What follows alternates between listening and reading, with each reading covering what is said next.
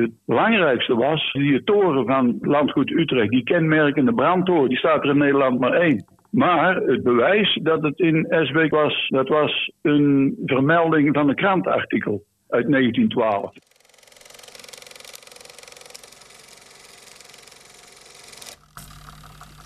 Geen koningin met een imposante hoed, geen wuivende prins Hendrik uit een statige auto, maar een boer met paard en wagen. Een man met een pet op die sleuven graaft. Op de film uit Esbeek zien we geen houten metoten, maar gewone mensen. Maar het meest bijzonder, deze film komt uit 1912. En dat is een jaar ouder dan de film waarop we het koninklijk echtpaar in Den Bosch zagen. Dankzij het historisch speurwerk van onderzoeker Jan van Helvoort zijn nu dit de oudst bewegende beelden van Brabant die we tot nu toe kennen.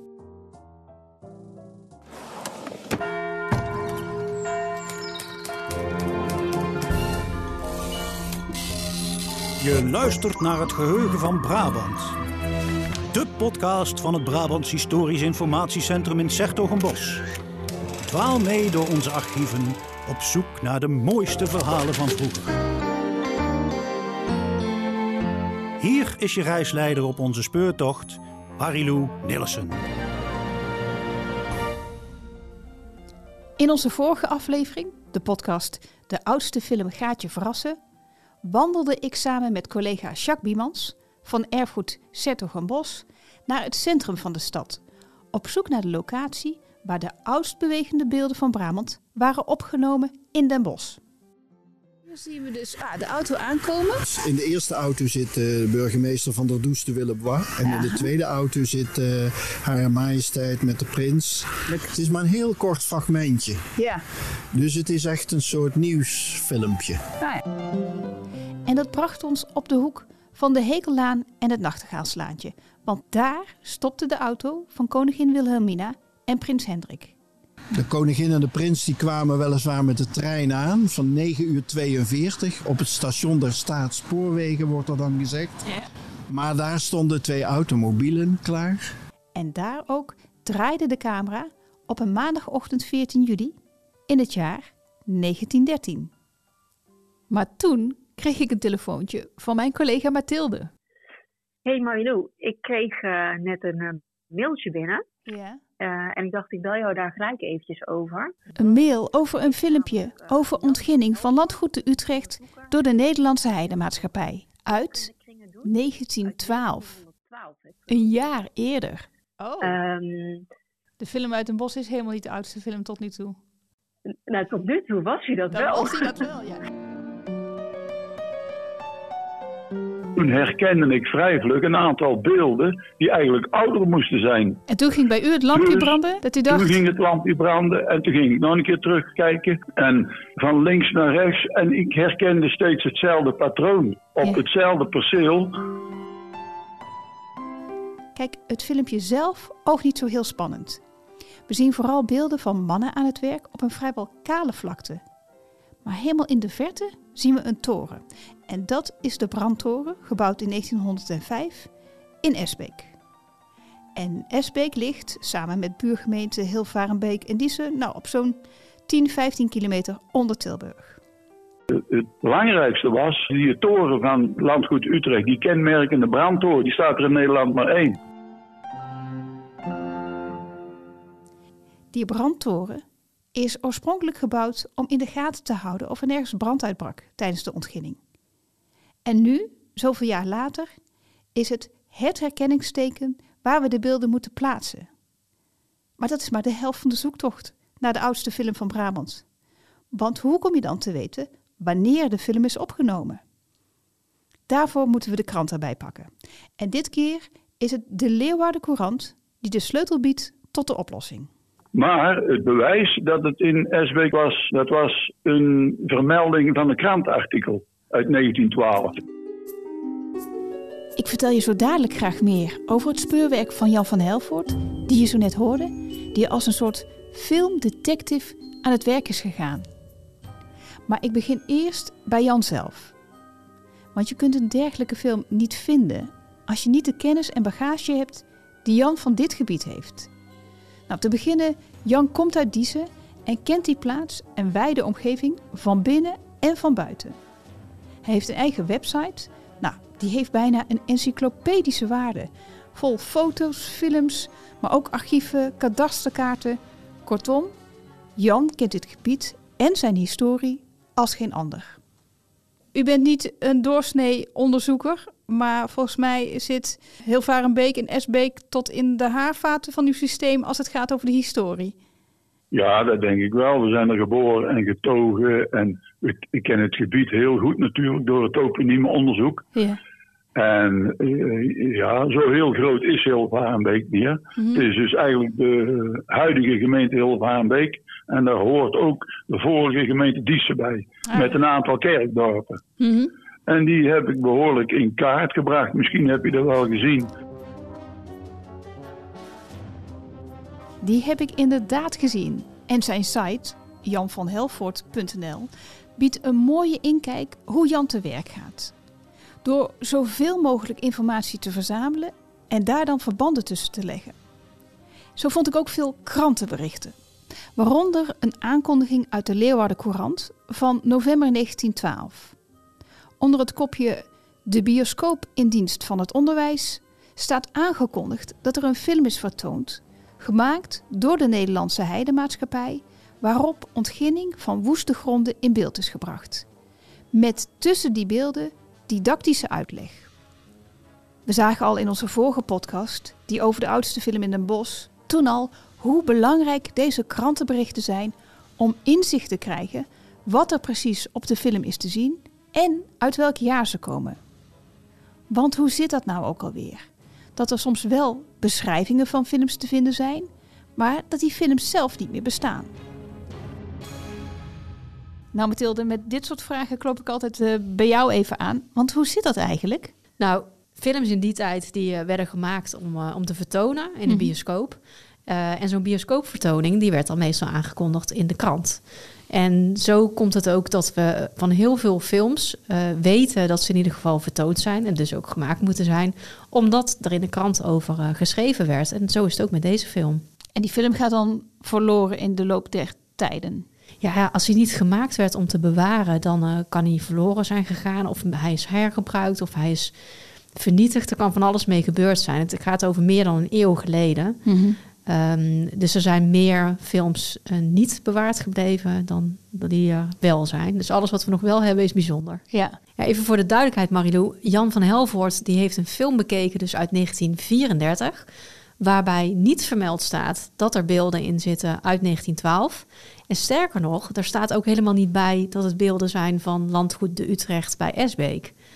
Dus Jan heeft echt wel een, eh, een fonds gedaan. En, en die lokale kennis die hij zo sterk heeft, die heb je dus ook echt nodig om zo'n film terug te vinden. Maar jij en ik hadden hem niet kunnen vinden door gewoon te, te googelen op eh, film Esbeek 1912. Nee. Want ja, uit de krant weten we dat die bestaat. Maar daarmee hadden we hem nooit kunnen terugvinden. Nee, dus dit is echt wel een toonbeeld van zijn specialisme. Ja, zeker. Ja. Want het is best een ingewikkelde constructie. Er is dus een film met als jaartal 1934 en daarin zijn dan oudere beelden verwerkt. Terwijl ik dan denk, waar is dan die originele film gebleven? Wat, wat zullen ze met originele snippers gedaan hebben? Weggegooid. want die zijn verdwenen, want daar konden ze niks meer mee doen. Maar het allerbelangrijkste was dat ik heel veel van eh, landgoed Utrecht ken en herken. Ja. Als ik dat niet had, dan had ik, dan had ik die film van 1934, want daar gaat het nu over. Hè? ja. Een film van 1934, gemaakt door eh, de Heidemaatschappij. Ja. Dat was het uitgangspunt. Ja. En ik wist dat er die was. Ik denk, laat ik die nog eens een keer bekijken. En eh, de titel van eh, die film uit 1934 eh, dat is geschiedenis eh, van, la- van de Heidemaatschappij. Mhm. Nou, dan moeten ze er erg begonnen zijn, want die begon in Utrecht. Ja. Zo begon het mij te dagen. Ik denk, dat is, is wel interessant. Ja. Het is toch een, Dus, een beetje alsof u, alsof u dan een code heeft gekraakt. nou, dat weet ik niet. De film is gemaakt door de Nederlandse Heidemaatschappij. Zij wilde de ontginning van de grond, die daar bekend staat als de Utrecht, in beeld brengen. De naam dankt het aan de verzekeringsmaatschappij de Utrecht, die grote stukken heide kocht om er een landgoed van te maken. Die ontginning die werd uitbesteed aan de heidemaatschappij.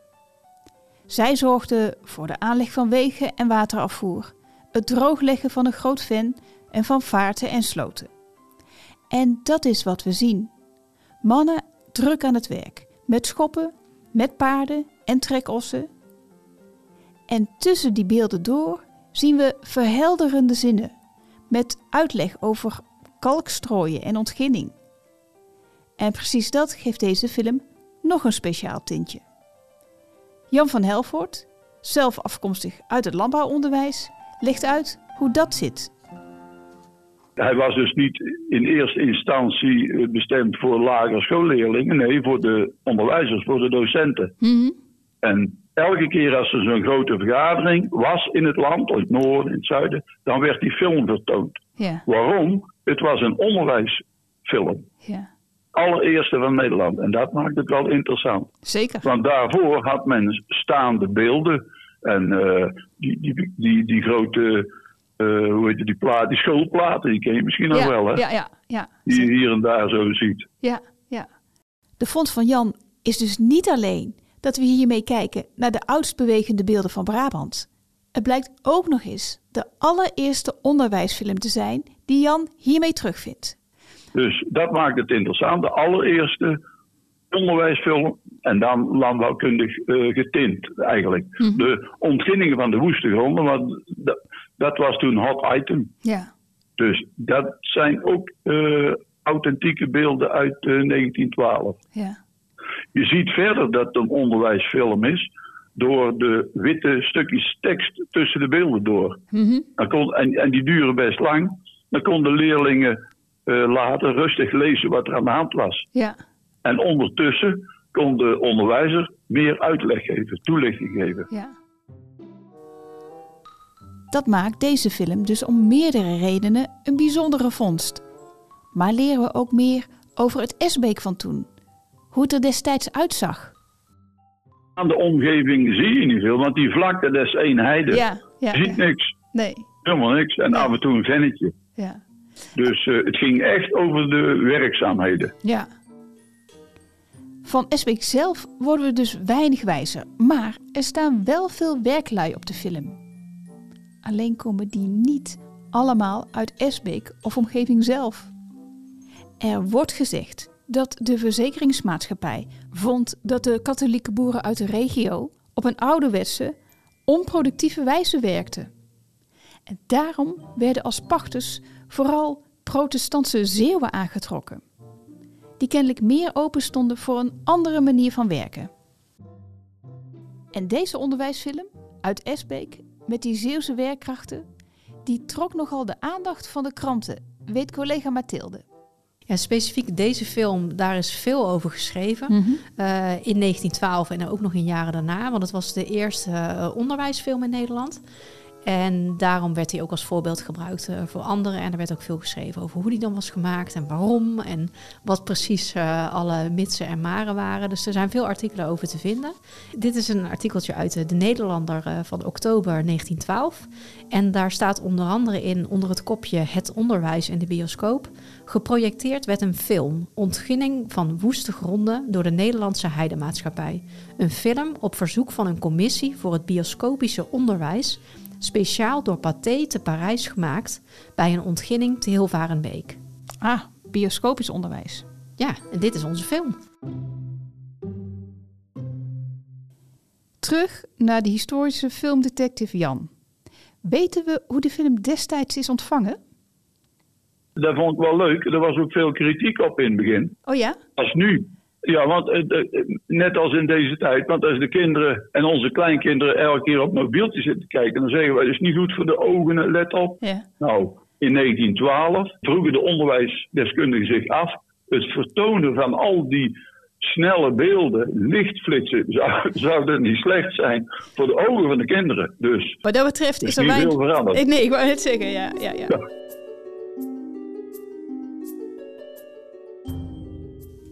Ik had nooit gedacht dat er zoveel schuil kon gaan achter het zoeken naar een oude film, Mathilde. Ja, en eigenlijk gaat er zelfs nog iets meer achter schuil. Want ik ben wel helemaal gefascineerd geraakt door dit verhaal uh, van Jan. Ja. Um, dus ja, eigenlijk wil ik nog wel meer weten van die film van 1912. En hoe dat nou zit met het verwerken van die film in een film van 1934 en dat niemand daarvan afwist. Mm um, dus ik heb navraag gedaan bij uh, verschillende buitenlandse archieven en ook hier in Nederland. Ja. Uh, en gesproken onder andere met iemand van, uh, van AI die hier alles over weet, over die allereerste Nederlandse films. En ja, hij vindt het een hele interessante vondst, maar ze willen daar bij AI daar toch nog iets meer onderzoek naar doen voordat ze daadwerkelijk kunnen bevestigen dat Nou. het hier gaat om de verloren gewaande filmbeelden uit 1912. Dus ja, Het kan zomaar een staartje krijgen. ik denk het wel, ja. Ik ben heel benieuwd hoe dat verder gaat. Ik ook. We gaan het zien. In ieder geval, dankjewel voor jouw speurwerk, Mathilde. Nou, heel graag gedaan. En eh, ik wil bij deze ook eh, Jan nog even speciaal bedanken. Snap ik, bij deze dan. Als we wisten wat we deden, heette het geen onderzoek, las ik laatst op een boekomslag. En dat raakt ook in dit geval de kern. Onderzoek doen zorgt voor verrassingen, soms voor prachtige vondsten en voor onvoorziene wendingen. Dus blijf nieuwsgierig, blijf onderzoek doen en hou ons op de hoogte, zodat wij ook jouw verhaal kunnen vertellen.